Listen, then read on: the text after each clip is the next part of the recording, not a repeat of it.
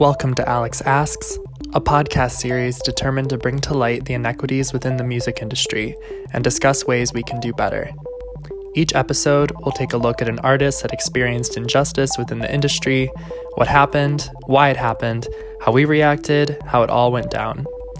I'm Alex, your host. Thank you so much for being here. I hope y'all got an opportunity to listen to some of Britney Spears' catalog from the last episode. While I was putting together her episode, the hashtag Justice for Glory started trending in reference to Britney's latest album, and Britney actually put out a previously unreleased track from that album as a result. Her legacy and impact lives on, and I expect it will continue to live on for years to come. So, this is an extra special episode because it is officially the last episode of this podcast series.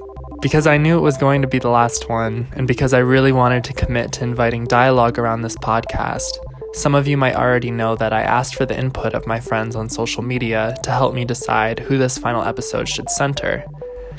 I wanted this episode to be based on how many people thought I should cover a specific artist, and it ended in a three way tie Amy Winehouse, Doja Cat, and Lana Del Rey. I think all three of these artist episodes would offer further insight in the injustices experienced by these artists individually and would add to the conversation surrounding systemic injustice that routinely pops up in the shared themes between all of these artist cases. But I ultimately chose not to choose any of these artists, and it's for a simple reason. Just because these artists were the most asked for does not mean that their stories should be the ones I elevate through this podcast. It's not a matter of my personal preference. It's about what is going on under the surface that draws us to these artists' stories. I understand why Amy would be covered for this podcast. She poured so much of her body and soul into her music, and her art and her career was cut short due to the impact of her addiction and mental illness. Her story is tragic and very telling of the industry. But there are about a million pieces surrounding the career of Amy Winehouse, and I wanted to be aware in my own capability of bringing something new to the conversation and in the cases of Doja and Lana, two artists I've been shocked by and disappointed in as a result of the last several weeks, I worried that my take on either of their careers would fail to incorporate as much context as necessary, and new information continues to come out surrounding those two, both from them themselves and from some Twitter detective work. In some sense, it feels too soon for me to try to unpack all that's going on there in order to tell the well rounded story I want to tell, and so I chose not to cover those two. I was pushed in a different direction due to the context of our society as it is right now. There weren't and still aren't enough black women in this podcast series, and black women by and large both inspire trends in sound, lyrics, and style of music today, and at the same time benefit the least from it. This is not to negate the injustices experienced by the non black artists whose stories I told. This is to acknowledge that the injustices faced by black women are inherently more nuanced, more systematically oppressive, and as such, I wanted to use this final episode to elevate an artist that only received one, though very important, vote. So, today, for the last time, Alex asks, What happened with Ms. Lauryn Hill? I'm excited to cover Ms. Hill's story, especially because it is by and large the story about which I knew the least before going into this podcast series. Hill is an acclaimed singer, songwriter, and rapper, and has been referred to by many critics, fans, and other artists as the greatest female rapper of all time. According to Rolling Stone, Hill knew she wanted to be an entertainer at 13 years old, and so, before she released her debut album, Hill was a part of the band The Fugees, which helped to elevate her to mainstream artist status after the group's second album was awarded multiple Grammys and sold millions of copies worldwide. Beautiful, young, and talented, the rising star that Hill now was allowed her to build upon her status by meeting other artists within the industry.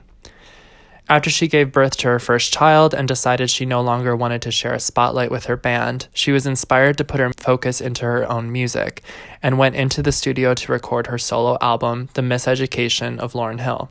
This debut solo album was released in 1998 and went on to sell over 19 million copies worldwide and was nominated for a total of 10 Grammys, winning five. This at the time made Hill the first female artist to be nominated that many times and win that many awards in one night. She came onto the scene unstoppable and used her talent to revolutionize the industry and inspire countless other artists following the release. Even today, popular songs like Nice for What by Drake include a sample from Hill's album, and her impact on music is felt by many fans and artists worldwide. But, like so many artists before her, Hill fell subject to the pressures of fame, the grandeur of Hollywood, and began to disassociate from the spotlight and the career the industry was trying to force upon her. This, in turn, leads to where we see Hill's career today. According to interviews with Hill's past bandmates, Hill began to separate herself from the expectations of stardom that Hollywood began to place on her. She was offered multiple acting roles in several blockbuster movies, including Charlie's Angels, The Bourne Identity, and The Matrix, but turned down these opportunities. According to a friend of Hill's in a Rolling Stone interview, Hill began to hate who society's idea of Lauryn Hill was. She despised the manufactured international superstar magazine cover girl who wasn't able to go out of the house looking a little tattered on a given day. These feelings of being lost and disenfranchised within the industry were exacerbated by Hill's collaborators on her album suing her for, as they said, not properly giving them credit on her album. The case eventually settled out of court, but the long-standing implication of this breach of trust, both with her collaborators and with the mainstream industry, deeply affected Hill. This, compounded with the worry about failing to meet arbitrary expectations placed on her, led to her self imposed exile from the industry, as she denied collaborations, denied film roles, and denied what the industry had wanted her to be. After years out of the spotlight, Hill released her confessional 2002 album, MTV Unplugged 2.0, which saw a stark difference in sales and critical acclaim as compared to her previous release. Many were apparently put off by her vulnerability on the album due to lines like, I had created the public persona, this public illusion, and it held me hostage. I couldn't be a real person. At that point, I had to do some dying. In that same year, her passion for her nonprofit organization, Refugee Project, dwindled, and the once promising organization deteriorated as a result. She cited, once again, her lack of passion for the organization, feeling as though she was experiencing slavery as a result of having to fake her way through it all. A short lived reunion tour in 2005 with the Fugees resulted in old tensions among Hill and her bandmates being resurfaced, and before they could make another album together, Hill left the group again. She began to tour on her own, though her unwillingness to adhere to what fans wanted from her resulted in mixed reviews and negative press. And despite her record label Columbia repeatedly telling news media that Hill was working on a new album due to be released soon, no new album ever came. She continued to release one off singles for movie soundtracks as well as remixes and B sides until Columbia Records in mid 2008 began to circulate the news that Hill was on hiatus. Hill's baby daddy, Rohan Marley, disputed this and stated that Hill had enough songs recorded and written to release multiple albums and that she never slept. This became apparent when, after two shows out of 10 total Hill was to perform in a summer concert series in 2009, Hill passed out on stage mid performance. She refused to offer refunds to upset fans, which further hurt her reputation and damaged her once thriving persona as a rising star. She returned to sporadically touring and releasing one off singles until her career received the biggest blow yet. As a result of her seclusion from society in the mid 2000s, Hill failed to file her taxes and committed tax fraud. She said in a Tumblr post that she was given no choice but to disassociate from society and reject pop culture's climate of hostility, false entitlement, manipulation, racial prejudice, sexism, and ageism.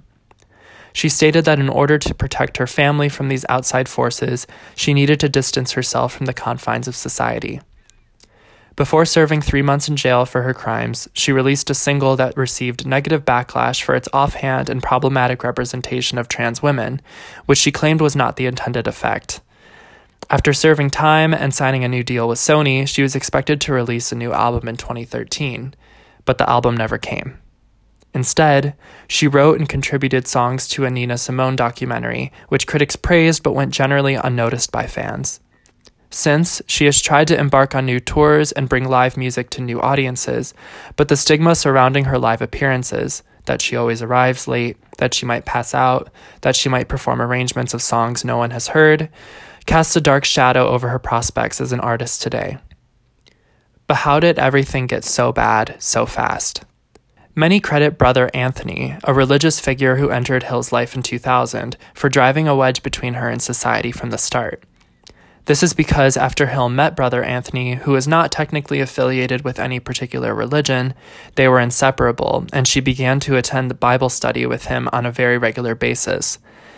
In the Rolling Stone interview, band members from the Fugees stated that they believed Brother Anthony was the cause of Hill's seclusion, comparing Brother Anthony's demeanor and teachings to a cult. However, this might be a little simplistic. As an article from Afropunk says, and as history tells us, black women who say no to career opportunities often get demonized and blacklisted. Once Hill started to stand up for herself, her art, and the integrity of her identity, she began to lose career opportunities, lose money, and lose her social circles. This violation of trust, privacy, and a promising career led to battles with mental illness that forced her to coop herself up in her home with her children, painstakingly writing through everything she was feeling. And when she saw that society didn't really want to hear her confessional music, as we saw with the response to Unplugged 2.0, she began to close off even further, eventually considering herself separate from society. A quote from Malcolm X states that the most disrespected person in America is the black woman. Unfortunately, Hill's case could not speak more to the truth of this statement. Once Hill decided to stand up for her artistic and personal integrity, she was met with anger, frustration, and career opportunities taken from her. Her experiences with society's idea of who she was supposed to be eventually broke her, leaving her with a cognitively dissonant idea of who she was within society, eventually leading to her feeling as though she should leave society as a whole. It has since been over 20 years since she released an album, and one can only hope that while other artists continue to profit off of sampling her music and citing her as an inspiration, she will eventually make her return to the industry on her own, healthy terms. So, Ms. Lauryn Hill's story is packed. It's insane to me to think that despite being so talented and regarded as so revolutionary, that Hill can still somehow have only put out one solo album as a new fan of hers, I have to say that everyone is right. Her album is amazing. I do truly hope that she puts out another album and reclaims glory within the industry on her own terms. Y'all, that concludes Alex Asks. Thank you, thank you, thank you for sticking through this series with me. Thank you to Dr. Paul for fostering an academic environment that allowed this podcast to reach its potential. Thank you to Dr. Harden, who inspired dialogue and thought in the pre production of this series. Thank you to everyone who contributed their ideas for episode 8, and thank you to Emily, whose vote for Ms. Lauryn Hill helped me decide how to best end this series. I hope these themes of injustice are apparent to you, listeners. I think female art is rooted in a sort of beautiful, transformational resilience that only female art can really embody. And I think that's why I personally connect so much to the lyrics, the songs, and the artists behind them. As always, thank you so much for being here. Spread love. Let's not be mediocre in our greatness. You know what I mean? Like, think big. Think big and think in doses, think in experiences, and don't be afraid of experiences that teach you. Don't be afraid of that. We don't always have to be so, you know, our generation is just so, you know, we're just cool all the time. It's like I'm always cool. I'm a baller. I have all the women. I know everything. You know, and that's just not that's not realistic. No one knows everything at every time. No one is just that cool all the time. I mean, maybe some of you in the audience are, you know, but nobody is, you know. So don't be afraid to be that because when you are uncool, that's the road to cool. But when you're cool already, that's the road to not being cool anymore. so, you know, don't be afraid of that.